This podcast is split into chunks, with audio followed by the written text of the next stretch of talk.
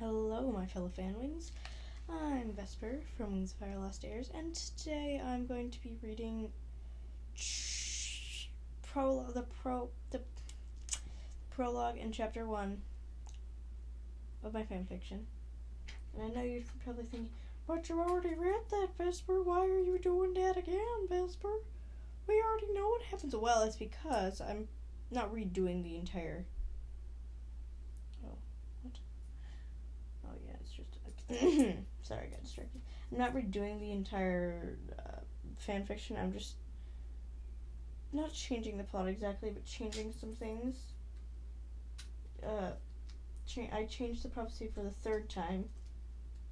Well, for you guys, it's only the second time, but third time for me, I changed it three times. No, changed it two times from the original one, and so now I've already been rambling. This is a one minute intro.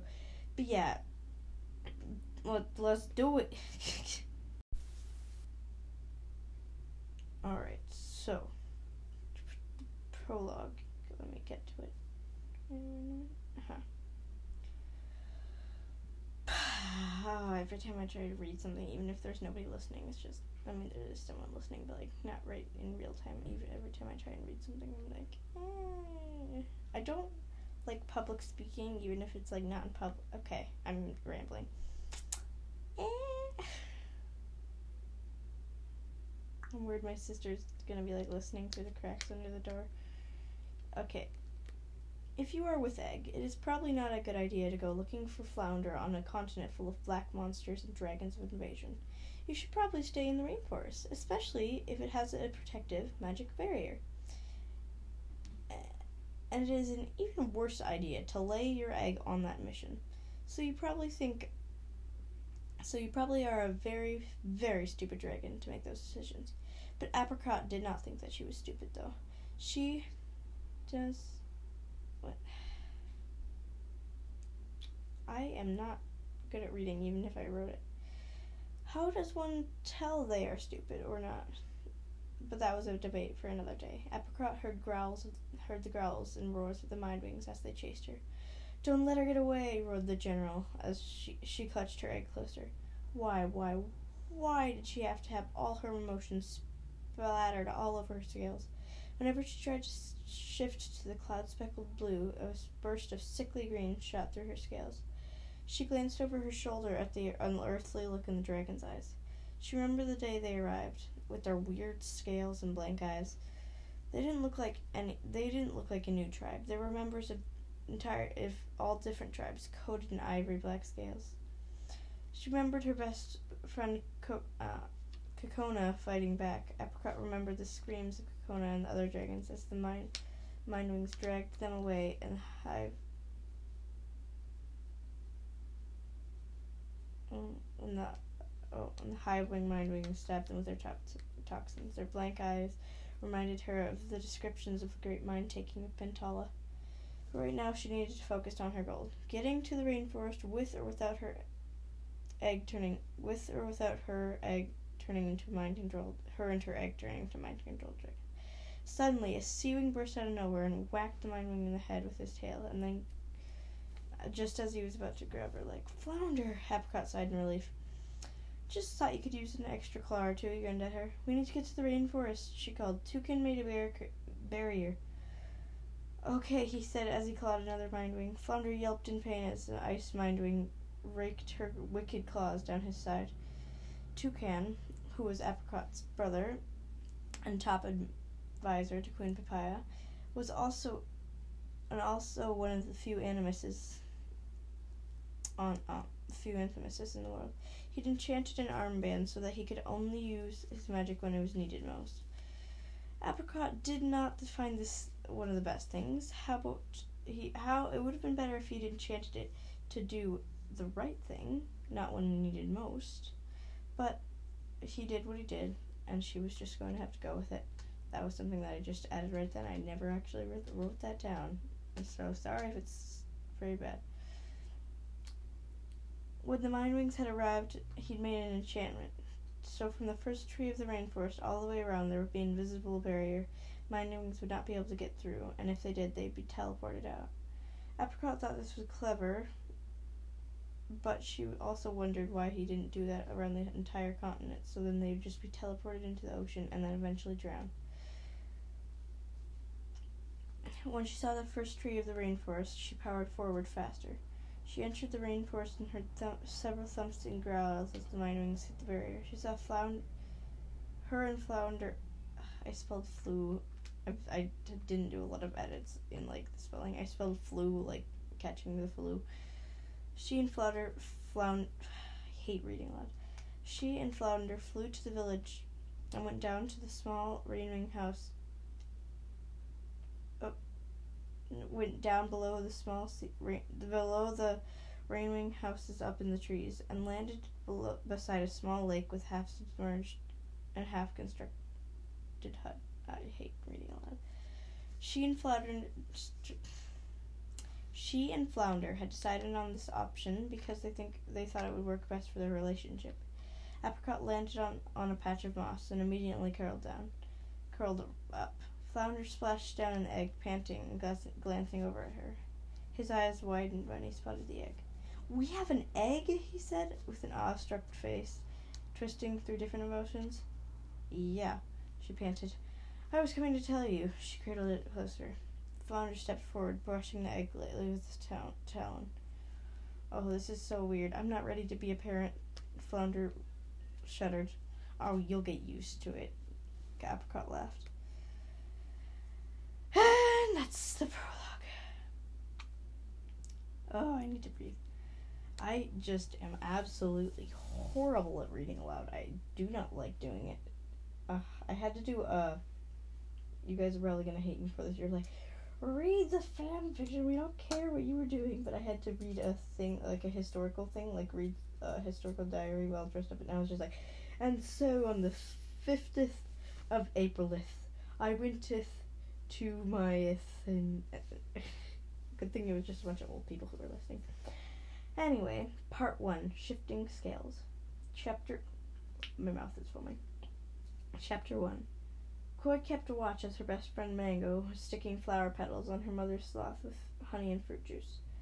Won't we get in trouble? Koi asked. Not if any, not if she doesn't know. Mango grinned, and so the plan was in action. Mango was. Wait, Mm.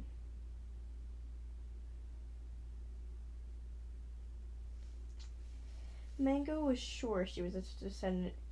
Mango was sure she was descended from King Kinkajou the Great and Turtle, the once coward but now was totally super epic humor hero, which was a title given to him by King Kinkajou herself. But no one really talked about them anymore, and the chances of her being related to them were unlikely. Unlikely. Been at least a thousand years since the defeat of Darkstalker, and probably still a long time since the War of the Worlds. S- some dragons on Pantala got cocky and tried to take over Pyria a couple hundred years ago, or so we're told. I know what you're doing, said a voice behind them. They turned and saw Flounder, Koi's father. though his voice was stern, he had a smile on his face. Scoot over. Let me ho- show you how to do it right. Koi and Mango exchanged glances, but let him help. In the end, lo- the sloth looked like it was wearing a, hat, a skirt and hat. Now we put it in her hammock, Flounder said, concluding his tutorial. This is gonna be hilarious, Mango said ex- excitedly. Maybe not to her, replied Koi.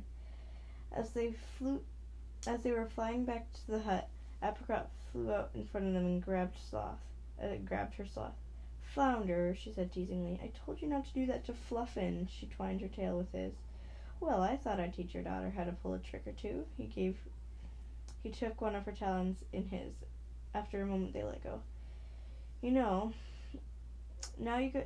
You know, now you are going to have to wash Fluffin. Koi's mother said. Koi sighed. We know. Ch- Koi. Me- Mango chattered the whole time. I heard a rumor, well, a story I heard from Blossom, who heard it from her cousin, who heard it from Brightthought. Anyway, the whisper is that Fusa had a has a jaguar cub and somehow made it grow another tail. I mean, seriously, a second tail. How would someone how how did he do that? I think Fierce Fangs and Swift Flower helped him. because you know they're always doing those weird experiments. But Starseeker thinks it's probably just fake. Fabia said she saw it, I, so I don't know who to believe. But having two tails would be super cool. I would definitely win the tree gliding, swinging with both of those tails. What do you think, Koi? Hmm? Koi mumbled. She'd only been half listening. Oh yeah, definitely. Mango harumphed and fluffled, Fluffin warbled cheerfully. This is the kind of stuff that I'm talking about when I say your distance, Koi. Uh, Mango. Mango rolled her eyes. Koi smiled teasingly. I don't think distance is a word. She knew it was, but she would love the offended look on Mango's face. It is too. Go ask Starseeker. He'll look in a dictionary. He'll look through a dictionary and go, look, blah blah blah blah blah, all about it. She huffed. Koi laughed. Fluffin sneezed. Uh oh. They glanced at each other. Do you think he has a koi? Uh, do you think he have, has a cold? Mango asked ten- tentatively. Koi frowned. If we gave Fluffin a cold, Mother will kill us. Maybe it's just pollen in his nose. Koi guessed desperately. It came out more like a question than Koi wanted it to be. Yeah, Mango said confidently. That happened to Blossom Sloth a few times. Mango picked up Fluffin gently and spread her wings to fly. Koi dove into the lake, swimming towards the hut. When she was underwater, time seemed to slow down. She loved it down there.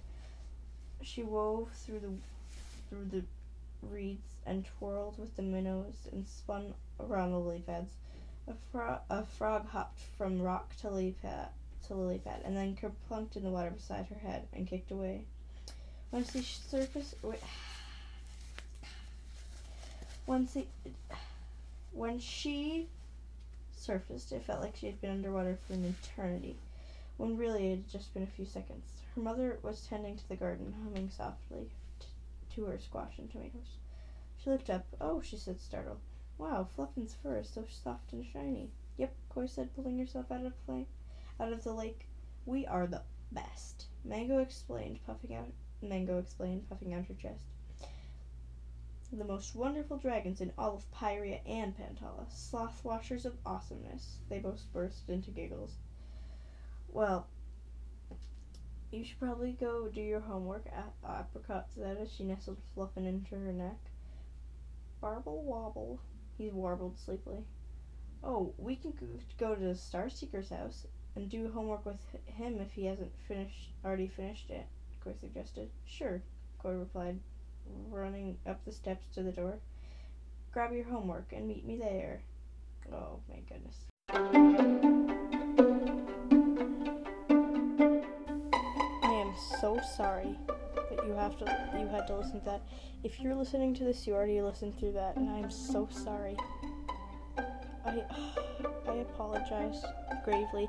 This is why I can't do a script because I can't read stuff. I mean, I can read. I love reading. That's how I write things are fire. But like, I can't read aloud. And um, I, I'm sorry. I just sound really sleepy the entire thing. Like, ah, well, well, we better go wash that sloth, yeah. Pretty much the same as before. Um, I'm changing Koi's personality to a little bit more cynical. Um, and I'm trying to change the story a little bit better, more. I don't. What am I saying? I do have an antagonist. But uh, if you haven't listened to the other ones, I don't want to spoil anything for you. But that. Yeah go listen to all the other Wings of Fire podcasts that exist because they're way better than mine. And yeah, if it's your birthday or if it's near your birthday, your birthday just happened, I don't care if you're a whale, if you're a cat, if you're a dinosaur, an alien, a human, happy birthday. Here, here's a dragon shaped cake. Eat it with joy.